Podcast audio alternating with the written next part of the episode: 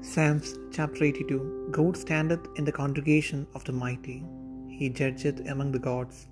How long will ye judge unjustly and accept the persons of the wicked? Defend the poor and fatherless, do justice to the afflicted and needy.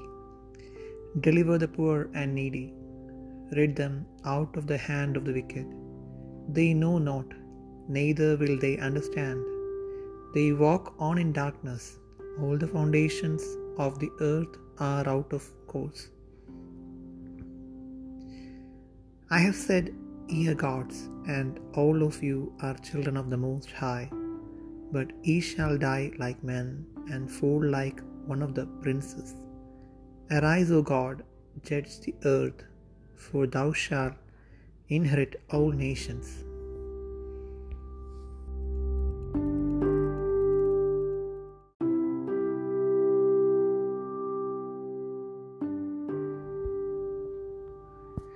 സങ്കീർത്തനങ്ങൾ എൺപത്തിരണ്ടാം അധ്യായം. ദൈവം ദേവസഭയിൽ നിൽക്കുന്നു. അവൻ ദേവന്മാരുടെ ഇടയിൽ ന്യായം വിധിക്കുന്നു. നിങ്ങൾ എത്രത്തോളം നീതികേടായി വിധിക്കുകയും ദുഷ്ടന്മാരുടെ മുഖപക്ഷം പിടിക്കുകയും ചെയ്യും. എളിയവനും അനാഥനും ന്യായം പാലിച്ചു കൊടുപ്പിൻ പീഡിതനും അഗതിക്കും നീതി നടത്തിക്കൊടുപ്പിൻ.